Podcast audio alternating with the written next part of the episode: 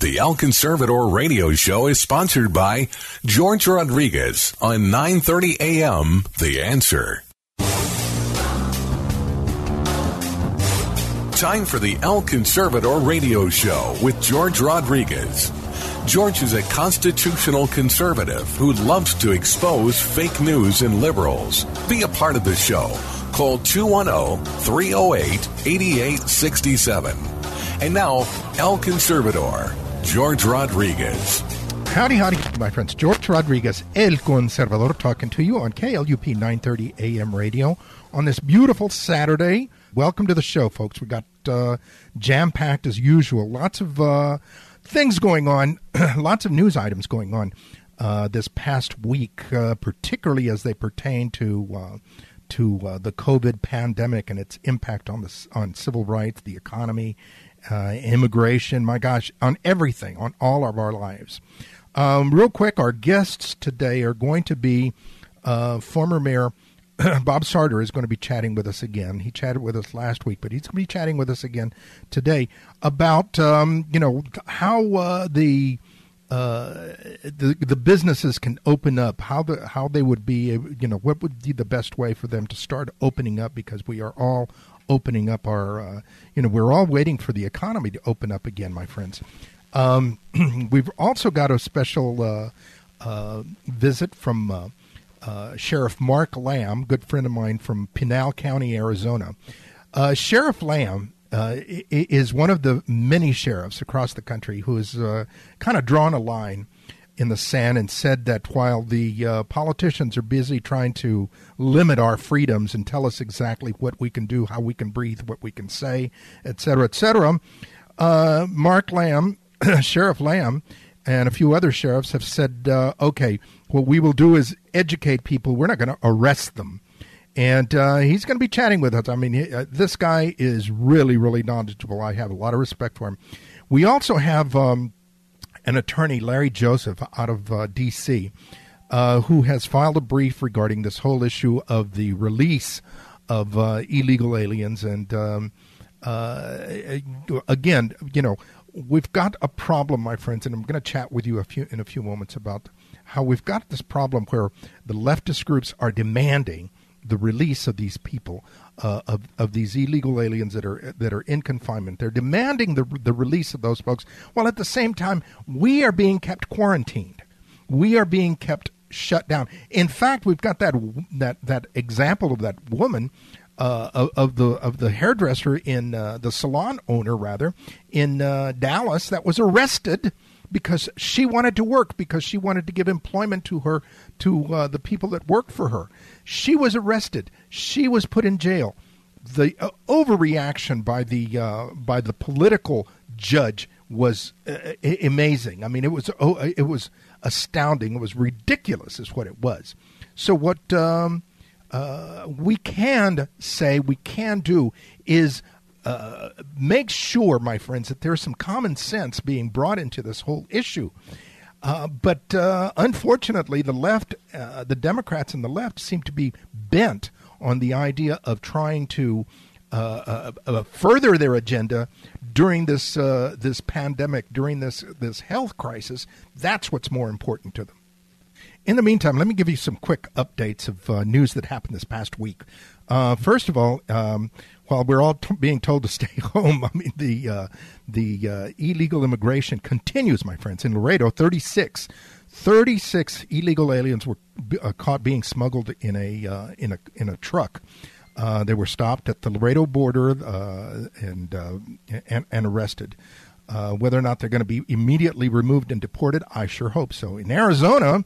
Uh, 14 of them were uh, caught. They were being smuggled again in a truck, and the man was arrested and and uh, and and um, uh, hopefully they'll be removed real quick. Also, and this is going to be a major story, my friends. Uh, there was a uh, the first, according to the to the news uh, media, the first illegal alien has died of COVID while in ICE custody. This happened. Uh, this this happened in a in in a detention center in California, and as you know, we've been uh, we've been hearing the clamoring for days for days, for weeks now, about how uh, they want to uh, the uh, doggone uh, leftist groups want all of these illegal aliens that are in detention centers. They want them released. Well, here's another excuse for them to scream and yell. They've got this uh, situation where this man has died, and the groups are just uh, you know, they are going to have an absolute meltdown.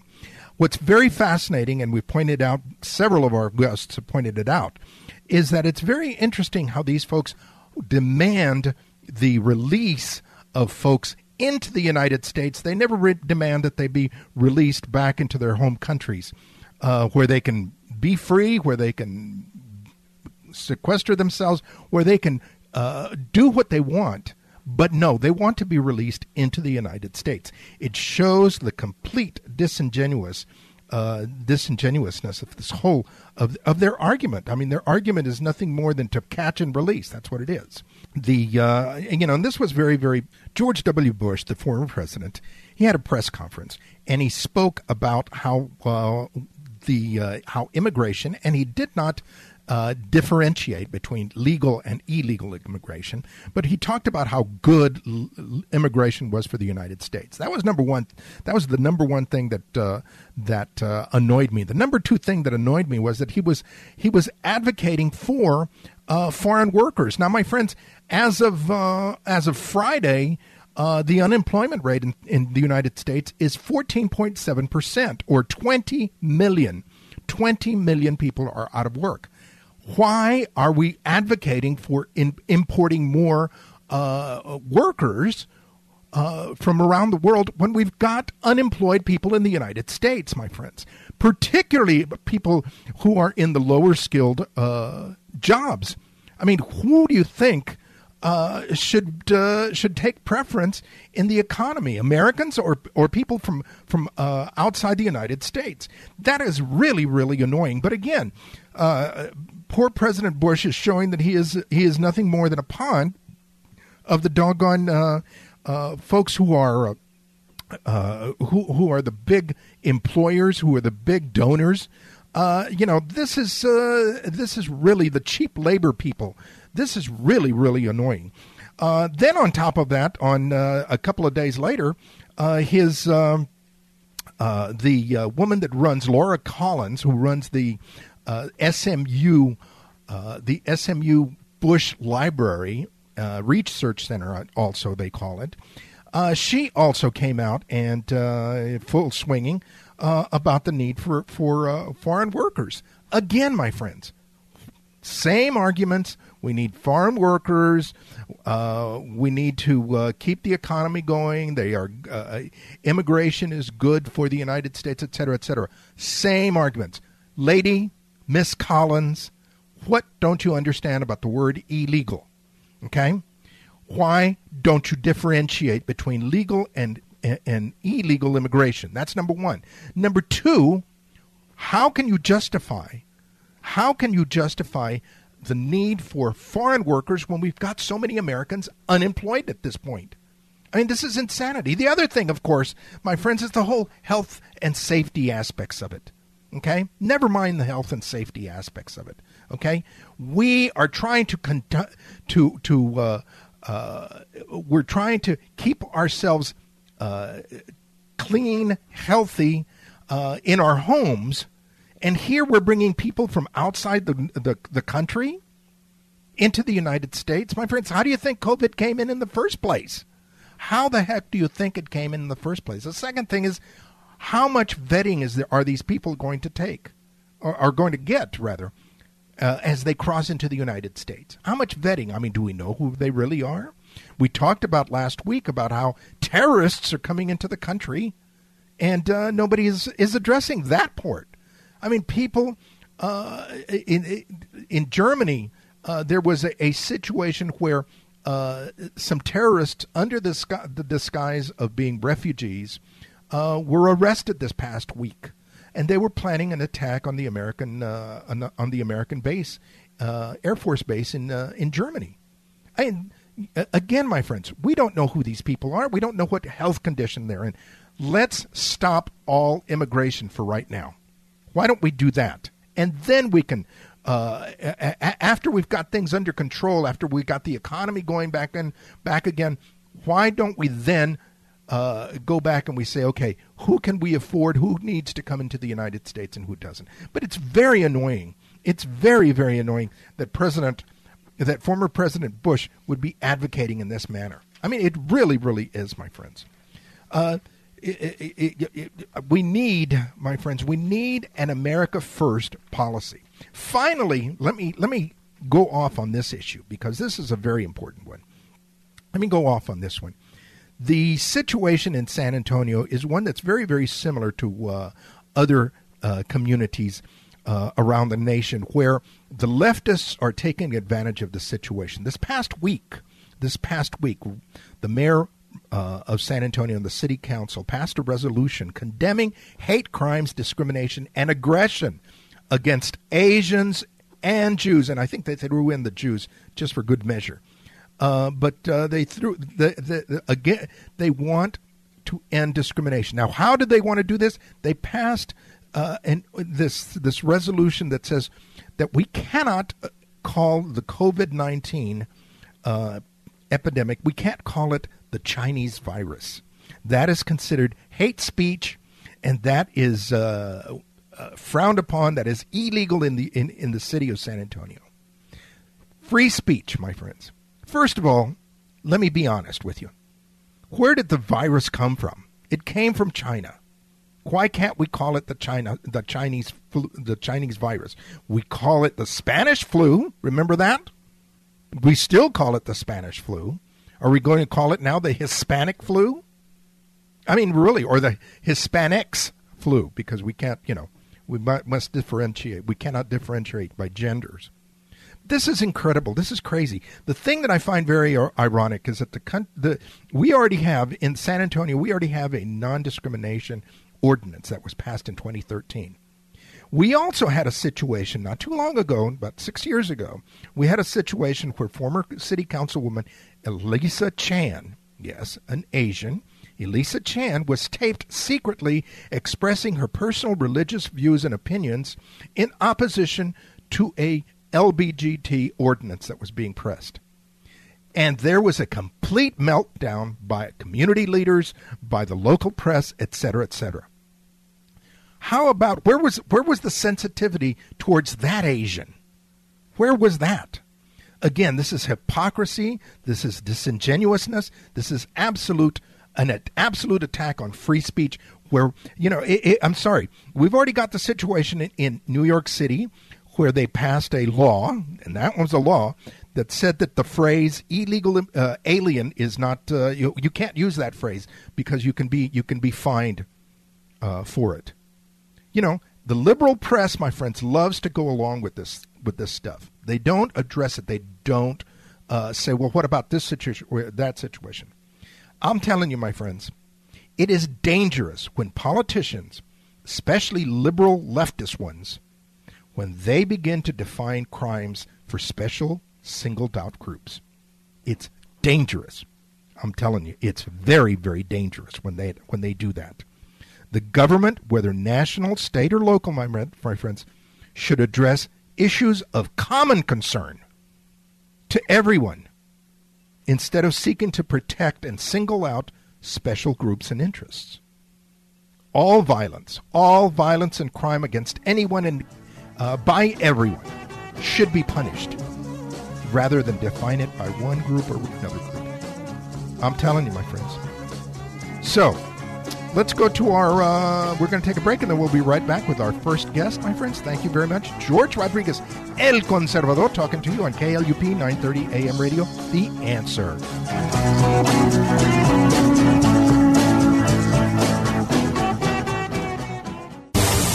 Hello, El Conservador listeners. If you are interested in following George Rodriguez, El Conservador, we invite you to follow him at his internet website, elconservador.net. You can also follow him on Facebook at George Rodriguez El Conservador and on Twitter at El Conservador for daily commentaries. You can also purchase his book, El Conservador Conservative Opinions, online at Amazon.com. The book contains essays and commentaries about illegal immigration, fake news, and race relations. If you're interested in inviting El Conservador to speak to your group or event, Please contact him through Facebook or through the station at 930amtheanswer.com. El Conservador thanks you for your support. Keep the fire of freedom burning.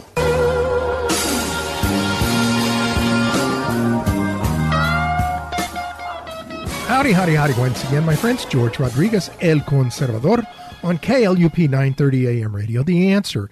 And we've got uh, a new guest, Mr. Larry Joseph, who is a private attorney in D.C. Uh, and he uh, is uh, he has filed a uh, brief in support of the Immigration Reform Law Institute's position regarding the release, the demands, as we've been talking on, on our show the uh, lawsuits that are being mounted uh, to release uh, the detainees, the alien detainees, whether they are folks that are caught at the border, whether folks that uh, are waiting um, asylum hearings, whether they are folks who uh, have committed a crime. And uh, so there are folks. these there are some judges. There have been two court decisions uh, recently in district courts that have uh, sided with the uh, with the aliens and and uh, are are demanding and uh, that uh, they be released. So I wanted to reach out to um, to Larry and, and ask him if he can guide us through these through these lawsuits and uh, what they mean, or is this going to be setting a precedent? Uh, what, what's going on here? Larry, welcome to the show. Thank you for taking time to be with us. Uh, I hope you're staying safe. Uh, tell us uh, what uh, what is going on with these with these lawsuits and the demands to release these aliens. We, have three tiers of courts. There's the district courts, trial level, then there's the intermediate appellate courts, the courts of appeal, and then the Supreme Court.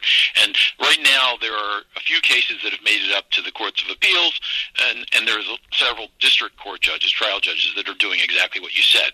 Some of them are denying the, the release uh, requests, but some of them are granting them.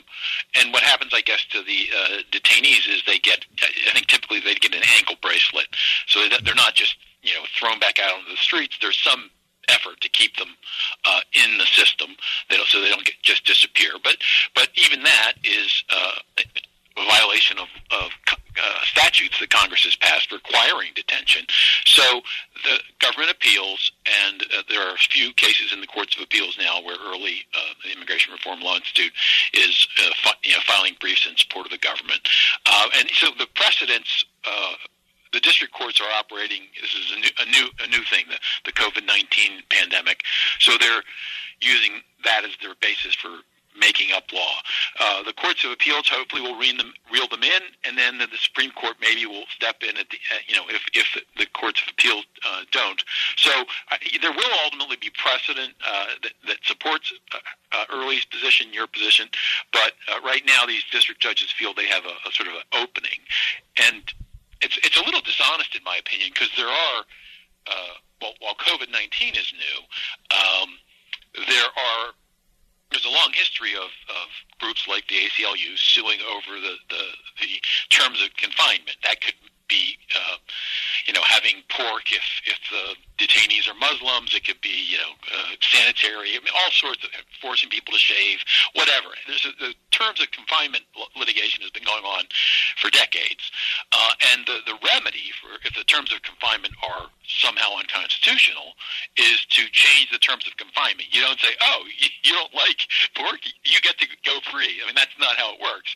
So there is already precedent but the district judges that want to, for whatever reason, uh, uh, evade that precedent, which is change the terms of confinement, they're they're saying, oh, you have to be released because of some you know new reason. Um, yeah, you're you're right that there are different types of detainees. There's illegal aliens, say, that just came across the border, and the Supreme Court has said uh, that they don't have any constitutional rights. They just have the rights that Congress gave them. Congress, not not a judge. Whereas an illegal alien that's been here for a long time, according to the Supreme Court, they do have uh, some constitutional rights. Not not as much perhaps as a citizen, but they they do have some. And so there, the terms of confinement case might be stronger, say, than for for someone who just came across the border. But there's also people who are are were legal permanent residents, the green card holders that that say committed a crime and now they're being deported. So they're they're they're not an illegal alien per se. They're just a an alien who's being deported and they're required to be detained by acts of Congress. So there's you know there's different groups um, in these detention uh, situations and they have different rights. But the but the remedy, if you're being illegally or unconstitutionally detained, if the terms of your detention are unconstitutional, I should say, then the remedy is we'll fix that. You know, if it's one person per cell, then you know you have to move some people. That, that doesn't mean you let them go. And the other thing, I guess, the, the last thing perhaps that I'd have to say in general is any of these alien detainees, um, they're not like a regular person serving uh, time in a, in a prison they can leave whenever they want as long as where they go is home. So if you're uh, in a I mean, they're trying to stay here. That's what they're trying to do. But that's why they're in detention. If they if they would just go, we would deport them. Um, but they're fighting that, and that's why they're in detention. So they have, in a sense, the, the key to their own jail cell in their pocket, as long as where they that door opens for them is. Yeah. Now, uh, Larry, you wrote uh, a, an an article or a uh, position uh, paper, I guess, or, or, or a brief. Um, tell us about that. What what uh, what uh, what did you write about it? What what was your what was your law, your legal thinking on it? Um, I'm actually I'm doing that right now. It's, we were going to file it on Thursday, and that is uh, it's essentially the, the points that, that I've made here. Um, that the terms of confinement, the remedy is uh, change the terms of confinement, not release. Uh, that you know essentially this is the, this is their own, the, the alien's own fault uh, because if they want to leave, all they have to do because you, you just if you leave the United States while you're being deported, you can still fight the de- deportation from wherever it is you're from. Correct. I mean, it's a it's a legal proceeding, and and you don't need be in a court to file briefs. Um, I, do that all the time, especially now. Um, anyway. Uh, and I think, to some extent, I think this is opportunistic on the parts of the, the interest groups that, that favor these oh, uh, alien populations. They're, they're just using this as the latest excuse. So yeah. I think, in fairness to the to the hardworking people that are running these detention facilities, that, uh, you know, I think it's worth saying that they're doing the best they can, and you know, they, they might even have it better than some people in the in the you know in in. Uh, now, what, what what's very surprising is your comment a few moments ago about how some uh, of these aliens, even though they're not citizens, uh, do have uh, that the Supreme Court has has deemed that they do have some uh, protections, some constitutional protections. Uh, a lot of people don't know that, and uh, of course, a lot of people would be upset about that. Uh, about that, but that seems to be a ruling that has been out there for a while, hasn't it? Yeah, I think it's the mid '70s. So it's that liberal court that um, that did a lot of liberal things back in the 60s and 70s. Uh, but I, I don't know if there's any appetite uh, on, in, on the current court to reverse that. Uh, certainly, I, I mean, it's. Um, I'm sure it would be IRLI's position that that's wrong, and I, I think it's my personal position. I, I, I actually don't know IRLI's position on that. It's a long-standing, meaning 1975, I think. Um, it would seem it would seem to me like a lot of uh, a lot of our problems would be uh, the remedy is to to change that uh, that uh, opinion, and you know that way uh, deportation and removal can be can be done a lot faster and a lot easier. But uh, you know, I'm a hard-hearted uh, conservative, so what do I? okay. You know. Uh, no, no, no, no debate here. Uh, so then. Um, we, you know, you don't think that, uh, you know, um, you think that these district courts, these lower district courts, are acting uh, but you don't think that this is going to be a trend that will, you know, mushroom and and and snowball uh, into mass uh, releases? Well, I, I, mean, I don't know how long this is going to last. Uh, this COVID nineteen thing, um, but th- that is the new sort of uh, ripple in this long long tradition of de- detention litigation or uh, terms of confinement litigation. And I think it will ultimately um, particularly if it if it lasts a long time, or if we get another wave next year. I mean, the, eventually the Supreme Court will rule on it, and I think the courts of appeals will rein it in. In fact, a, a court in California um, uh, with a, two um, two Democrat appointees and, and, a, and a Republican appointee, uh, they just today, maybe about uh, an hour ago, um, uh, reversed most of. Uh, a district judge's um, decision on this uh, front. So I think again, appellate judges are sort of more uh, even. Um, well, uh, they're more likely to uh, to follow precedent, I think, than some district judges. Wow. Larry, thank you very, very much for uh, being on our show with us today. We've been talking with Mr. Larry Joseph, a private attorney who's uh, helping uh, the Immigration Reform Law Institute in this fight for the uh, for immigration sanity, immigration legal sanity. Uh, thank you very much for being with us, Larry. I appreciate it. Thanks, thanks, thanks for your work.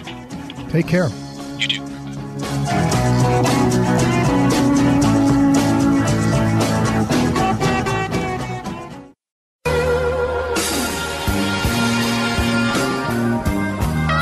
Once again, my friends, George Rodriguez, El Conservador, talking to you on KLUP 930 AM radio the answer. And we've got uh, a gentleman that uh, I met uh, last year in Washington, uh, very good uh, friend he's become, uh, Sheriff Mark Lamb from Pinal County, Arizona. And I wanted to get him on because he recently, this past weekend, made some news because he is taking a, um, a, a constitutional position, I will call it regarding enforcing uh, some stringent laws or rules that uh, the governor of Arizona has put in. And he is one of, of several um, sheriffs that are that is doing that. Uh, the Sheriff Adam uh, Shepherd from Gila County in Arizona, as well as uh, a sheriff out in in uh, the state of Washington in Sonoma, County, Washington, is also taken a, a strong position. So I wanted Sheriff Lamb to come on and talk to us and tell us uh, Sheriff, what is your position? What is your constitutional position regarding some of these very stringent rules that uh, the uh, governors are uh, demanding or requesting, or whichever way you want to put it, uh, regarding people uh, during this pandemic period? You know, we've we've been watching this for a while. around Easter weekend, we also had a church that wanted to hold a service and they were trying to say that they couldn't. I said, no, they can't in my county. And I said, they uh, they have the constitutional right, the First Amendment, to peaceably assemble, their freedom of religion, and we can't restrict that. Uh, unfortunately, the church caught so much flack that they ended up not having the service. But that was one of the constitutional challenges. And you know, right now, when you're you're keeping these businesses from being able to go back to work and keeping people from going back to work, um, you're talking about a the right to peaceably assemble, but you know you could argue and say, well, the you know the right to have a business is is given by the state, and and but I would argue that the Constitution says that you have the ability to pursue life, liberty, and the pursuit of happiness. And I could articulate and argue all day long that having a job is part of life, part of that pursuit of happiness. And uh, I think that these governors continue to push these orders and I, and and picking and choosing which businesses are essential and which ones are not. I think those are constitutional violations, and so the governor uh, has put us in a trick bag here in law enforcement, saying, "Hey, enforce this if they do this." Um, and you know, to me, that order is only a few days old or a month old, as opposed to the Constitution, which is 200 years old. And I didn't swear an oath to any or, uh, to any orders. I swore an oath to the Constitution. So that's what I'm going to uphold. And uh, we're actually looking at our re- uh, legal recourse to be able to challenge uh, the constitutionality of these decisions and also the constitutionality of legislation here in Arizona, which gives the governor the authority to uh, declare these orders. We think it's too broad and unconstitutional. You know, we've seen uh, situations like, well, Tom Brady, for example, uh, being told to leave a park uh, in Florida, where he was working out all by himself. He was told to leave. Uh, I myself uh, went to lunch on Friday when they opened up uh, Texas a little bit, and uh, I posted my picture of me eating at the restaurant, and I got some nasty, nasty uh, mail over that. Do you? I mean, it, it. In some cases, people are overreacting, obviously, but uh, do you think that uh, that there are some politicians that are trying to make power grabs during this period? Well, George, you have to look at this, and you have to say any person, rational person, common sense person, has to look at this and say there's some politics afoot here, and the numbers don't add up. And then one of the, on one of the calls we had with the governor's office, he wasn't on the call a few weeks ago. I said, unless you have numbers that we don't know about, the numbers don't justify the means. Now, there are people that are afraid and they're buying into the media and they're buying into what the politicians are saying, and they are scared and they're being very ugly and hateful towards. I mean, obviously, I got those same messages too uh, from people that are angry, saying I'm killing everybody by wanting that. I'm just questioning. I'm just saying this is unconstitutional, and that we need to get people back to work. Now, I'm all for uh, continuing to educate people to follow whatever guidelines we think we need to do. And I'm, if you are afraid and you don't feel comfortable, then by all means, I support your freedom to stay in your home and continue quarantining. But the numbers we have right now do not dictate this response. Um, 99.99% of Arizonans are not, do not have COVID. And if you look at the numbers, they're predominantly elderly and people with underlying health issues and even then, I still think we have to question. Um, we don't know really whether they died of. Um, and, and and let me preface this by saying every death is tragic, and I feel for those families. But we have to question as to whether or not those deaths are attributed to truly attributed to COVID or not. I think there's enough information out there to show doubt. Well, you know, also the issue of Pinal County and its radically different from New York City, not only uh, demographically but geographically. For crying out loud, uh, you know, you don't have uh, crowded uh, subways in in Pinal County that I know of, right? we don't. It's very open air here. You know, it's it's hot right now. Um, and frankly, it hasn't changed a lot. You know, Walmart has been busy every day. Most people are not wearing masks, um, and we just haven't seen a lot of you know, we have had some deaths here in Pinal County. We have had some cases here in Pinal County, but we have the cases of the flu every year too. And and I don't, I'm not discounting what the coronavirus is, but I'm saying that the numbers do not justify this reaction any longer. And we can't keep, if we keep staying at home, we're going to have nothing to come back to. There will. There's already so many businesses that won't reopen their doors. These people have lost their life savings, everything that they put into their businesses. Um, and I love how the people that are making these decisions are collecting a paycheck every two weeks. Yeah, that's right. Regular people that are out there who have been affected by it, not affected health wise, but affected um, life wise by losing their jobs, by by uh, being displaced. People are going to lose their homes. I mean, this is this is very tragic, and the longer we put this out, the more tragic tragic it will become. Well, so so the bottom line, what do you tell your how do you tell your uh, your deputies? What are you telling your deputies to uh, to do uh, in in in light of the uh, governor's uh, directive? So if we get a call out to a place that you know, because really what's happening is you have people that are angry. The same people that fire off hateful messages at me are going around and calling um, on people saying, "Hey, they're violating the governor's orders, or they're, they're, they sh- there's too many people here at this park, or whatever it be," you know, we're going to do the same thing we've been doing for the last month and a half. We're going to go out. We're going to educate people about what the CDC guidelines are. Uh, but we're not forcing people into their homes. We're not citing people. We're not doing those things. It's unconstitutional. And I've had people say, "Well, sheriff, you, you know, shame on you. You should resign. You, you just, you're not enforcing the law." Yes, I am. I'm enforcing the supreme law of the land, which is the Constitution. And uh, that's what would, I'm going to side with. When history looks back on this time and sees it for what it is, because, you know, hindsight is 2020, I want to be on the right side. And I'm a, I'm a lover of freedom and the Constitution. And you know, there's a lot of responsibility, personal responsibility that comes with being an American and having freedom. And I would just ask any of the viewers out there and anybody, yes, let's get back to normal, but let's also make sure that we're being personally responsible and, and mindful of others. And uh, and if you are afraid, you know, please, by all means, stay in your home, stay quarantined until you feel comfortable to come back out. You got it, buddy. That is that is very common sense. Let me ask you real quick. We've only got a minute here. Let me ask you real quick. How is the uh, illegal immigration stuff going on in your in your county right now? Believe it or not, we've had a downturn in our our county. So we're we're about 60 miles off the border, so they have to come backpacking through. Um, and we have definitely seen a reduction in the amount of people uh, coming across right now. But uh, the intel we have and, uh, is that that's not going to last for long. So it's going to come back up. Cartel's business. They're going to keep pushing their product. And they've just had a lull like everybody else. But they're, they'll be back to work pushing illegal uh, drugs, human trafficking, and drug trafficking into our country. So you got it.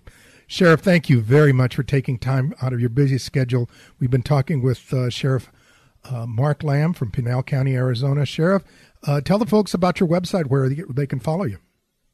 Uh, you can check me out at sherifflamb.com. On uh, Instagram, it's American Sheriff. And on Facebook, it's Sheriff Lamb.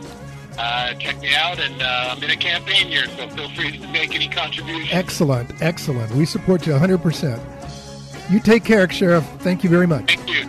I appreciate it. Thank you. Bye. Yeah, George Rodriguez, El Conservador, on KLUP 930 AM radio. The answer.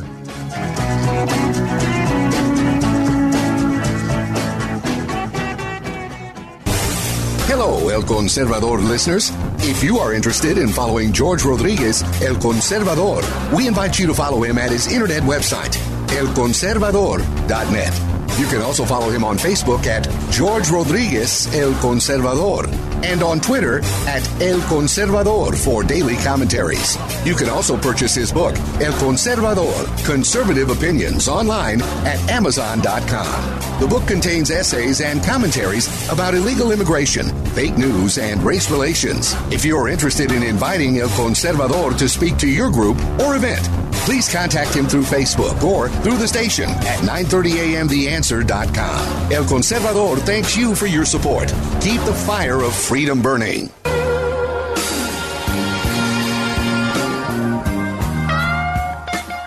Howdy, my friends. Once again, George Rodriguez, El Conservador. And uh, we're here with Mr. Bob Sartor, a good friend of mine. He's a former mayor of a Texas town and a retired uh, Marine lieutenant colonel. And uh, Bob, uh, to me, is a wealth of knowledge, uh, particularly from the uh, state and local uh, perspective of politics, I wanted to reach out to him because uh, we're watching the um, reopening, as we are watching the reopening of the economy across the country. We're still seeing some uh, states that are being very hesitant and uh, cities that are being very hesitant, as well as um, some that are, uh, you know, going ahead and taking the big leap. I wanted to ask uh, Bob for his thoughts on how the businesses were closed in the first place, how, why, and uh, some suggestions, what his thoughts are of how uh, the economy could, uh, the businesses, particularly the individual businesses, could uh, open and uh, begin uh, operation again. What what are his thoughts on it? So, welcome to the show, Bob. Thank you for being with us. So yeah, on the closings, it's funny. I mean, granted, we're it's already water under the bridge, but I kick myself sometimes. I I, I had these thoughts months ago when they first started talking about, okay, we're going to close things. And I was going like, okay, but just a second. Now you're going to close all the businesses with a with a with a with a wave of your wand. And what I wanted to talk about is is the inconsistencies, the intellectual inconsistencies. Meaning, if I'm telling the public to do one thing in businesses, yet I'm having a press conference, and this was national, federal, this was state, uh, Cuomo and his. I, you know, I like the information, but I'm going, wait a minute your journalists are like six feet apart. I got it. I can be six feet away from uh, my uh, partner or my you know my partner, my buddy I'm I'm traveling with uh, at a grocery store is what I meant, uh, or my fellow consumers. Uh, I was the one I was advocating. Just come across, hey county and city, since you're responsible for the building codes and the occupancy licensing. Why don't you just reduce the licensing by 20%, 50%, 80? I don't care. You don't have to close the business just say we're going to reduce it. Plus, here's the other guidance. If you can't follow this guidance on social distancing, then you got to close or whatever. Then, because then when it's inconsistent, if I'm the audience, intellectually I get confused. And then if I get confused, I now turn you off and I don't listen to you anymore. And then I got to listen to you, Governor Cuomo, lecture me when I do watch you every once in a while that I can't believe the people aren't listening to me. They're not listening to you because you've been insulting their intelligence. And it's not just Governor Cuomo. I, again, I like his, his conferences, and the president too.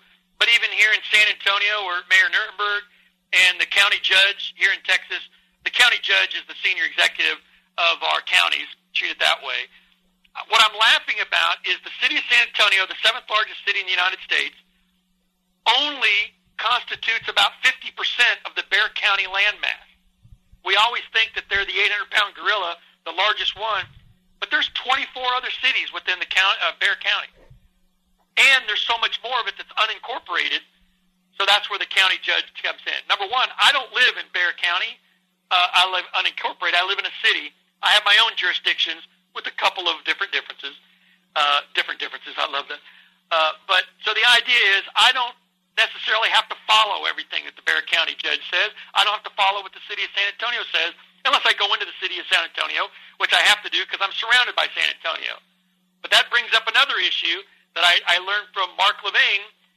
Basically, was reminding people that a 1932 Supreme Court ruling on the on the FCC on the on the Interstate Commerce Clause clearly ruled. We all kind of learned that they can invoke it if something you're doing in a city or state is involved in city state or interstate commerce and cross state lines. Guess what the Supreme Court says? You don't even have to cross state lines. You're engaging in an activity that is perceived to be part of interstate commerce, whether your product crosses the line or not. Now, again, I'm not advocating saying what the ruling was. And we're living under that ruling right now, which means me in Hollywood Park can tell the city of San Antonio, not only am I not going to follow your rules for me in Hollywood Park, I'm really going to follow your rules if I'm engaging in interstate commerce to get out of my city to go to your city. Huh. Now, some lawyers may be complaining or whatever. I'm telling you, that is the way, which was news to me, in this 1932 Supreme Court ruling, which is still in the books. Anyway, so there's part of that, the inconsistency and and uh, well, what what about this situation, Bob, where you know we've got all these uh, small businesses that are now struggling to reopen uh, because of the well, I, I will call it a rea- overreaction. I don't know, but because of the demand that everything close all of a sudden, the the uh, activity, the action by uh, state and federal government of uh, you know uh, the news media and everybody else screaming that everything had to be shut down uh, to to prevent the spread of the of the virus. Now, uh, how do you open up, and how long do you stay closed, and will it ever be safe? Will it ever be safe to go back out into the streets again? Um, I, I it will. I think it is now. It depends on how you define safe.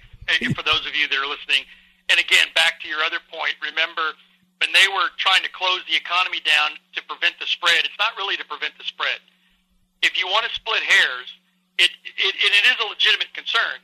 It was to prevent the rate of infection and hospitalization if it was going to exceed availability of beds in hospital care. Yes, that's true. Uh, that's and true. Governor Cuomo would bring that out very well. Now, so the point is, if you're trying to reduce the rate temporarily, I got it. I understand. But again, don't be stupid along the way. Why is there a difference? Now, again, if you want to see massive stupidity, you go up to Michigan and what that governor's been doing. But anyway, and not every every Yeah. governor needs to do what they got to do. I get that, but there's some things that don't even pass the, the smell test. Here in Texas, they even went to the point where, wait a minute, I can go to a grocery store, but I can't go to a bar. What is the difference from a virus point of view? As long as I am, the premise is as long as I'm practicing social distancing. I can still stay 10 feet away from you in a bar. Why can't I go to a bar? What is the underlying thing? Why are you closing a bar? Why, now that we're opening, you won't let me open a bar? A bar is just like a restaurant, only most of the stuff is liquid. Jesus, get over it. Or a patio. Be outside in the patio. Being outside in the. Uh... No, my local mayor here, I'm saying you should be all over this. Start suspending uh, the the the, uh, the zoning things that are, are the, not the zoning, but the parts that allow businesses to put half of their tables out in the parking lot if they've got room. Put partitions around them, the new plexiglass partitions, because that's what it comes down to to a restaurant. It's the number of tables and throughput. If, even if you reduce it to 50%, I may barely break even, and you're delaying the inevitable. Right. So if you so if you let me decide based on the criteria, I'll decide. And the, and what you're also seeing, and I think you've got some future guests coming up later, uh, or you may have already had them, that are business entrepreneurs that are deciding, hey, this is the way I now need to change. We don't need to change in the next 30 days. Let them figure it out. We've got plenty of time to evolve and change business models three months from now, six months from now. Uh, I remember telling you, again, you come up on time, but I'll, I'll tell you, hey, I saw on the news, there was a gentleman who had like three or four restaurants, and he catered to boats, large boats that would come up at lakes in, in, in, in Florida, I think it was, and they would he would never think of carrying out. He said, I never thought about it. Now that they closed him down and he had to develop his carryout, 25% of his business is coming from carryout. Right. In a very simplistic manner, wouldn't we be able to say that if life gives you uh, lemons, you you should learn how to make lemonade? Ab- absolutely. Absolutely. Again, and, and the one thing I would say for the money that the federal government is, is, is putting in, injecting to keep the, the flow of, of currency to keep people above water. I do not classify that as a bailout. I got it. it it's still money. It's a different thing. It's not like the business models are flawed. It's not like when we bailed out General Motors. They should have never bailed out all of these businesses back then the way they did. They should have let them go bankrupt and then use the existing laws on the books. That's the key. Don't reinvent new ways of bureaucracy. That's what uses a lot of the money.